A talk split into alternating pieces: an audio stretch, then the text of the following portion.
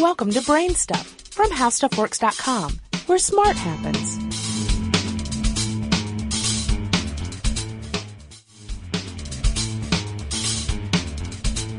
Hi, I'm Marshall Brain with today's question. How does someone get ready for a disaster like the one we saw in Japan? Or to put it another way, how does emergency preparedness work? If there's one thing we saw with the earthquake in Japan, it's how quickly the world can go from normal to complete disaster. After the earthquakes and tsunamis struck, many people in Japan were thrown into quite primitive conditions. No electricity, no telephone service, no medicine, no clean drinking water, and no shipments of food arriving because the roads were gone. Hurricanes can bring the same kind of destructive force across a wide area, and so can volcanoes. If your city were to be struck with a large scale disaster like this, would you and your family be ready to handle it? That's where emergency preparedness comes in. The basic idea is to have enough supplies on hand so that your family can survive the week or two of pandemonium that follows any major disaster. One reason to be prepared is because it ensures the survival and relative comfort of your family. The other reason is because it makes things less chaotic for rescuers and relief crews. If you are able to manage your life without any help, it frees up rescue teams to handle those who are truly in need of their help. So what should you have on hand in an emergency?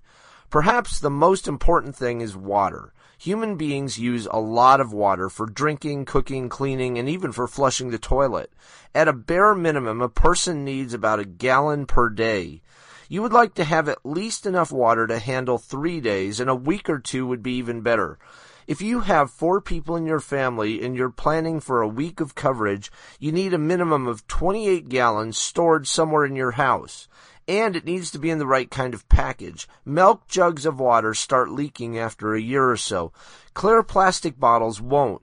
If there is a natural source of water nearby, like a river or a lake, you can use it if you have a way to carry and sterilize the water. You need any prescription medicines that are essential to your life, as well as an adequate first aid kit.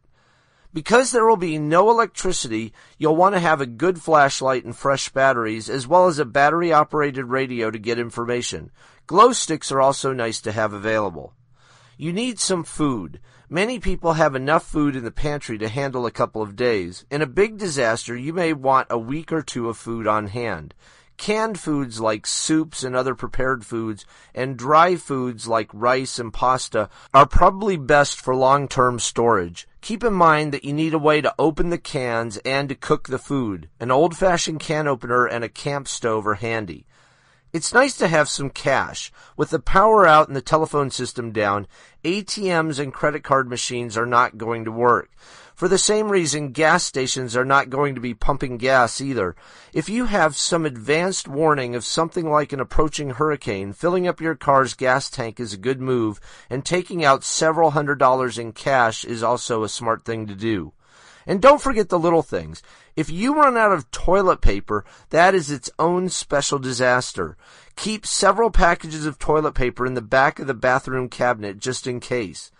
Speaking of hurricanes, a big tarp and some rope might be nice things to have in the garage. If your roof gets damaged, you may be able to cover the hole. If you want to ride out a disaster in style, an emergency generator and enough gasoline to keep it running can be very nice things to have. With it, you can keep your refrigerator running, provide lights at night, and so on. Having a generator requires an extra level of discipline because gasoline goes bad. If you're keeping gasoline in the garage for the generator, you need to replace it on a regular schedule. Full-on disasters like the one that happened in Japan don't occur very often, but when they do, it's nice to be prepared so you can survive without undue hardship. Be sure to check out our new video podcast, Stuff from the Future. Join Stuff Works staff as we explore the most promising and perplexing possibilities of tomorrow. The How Stuff Works iPhone app has arrived. Download it today on iTunes.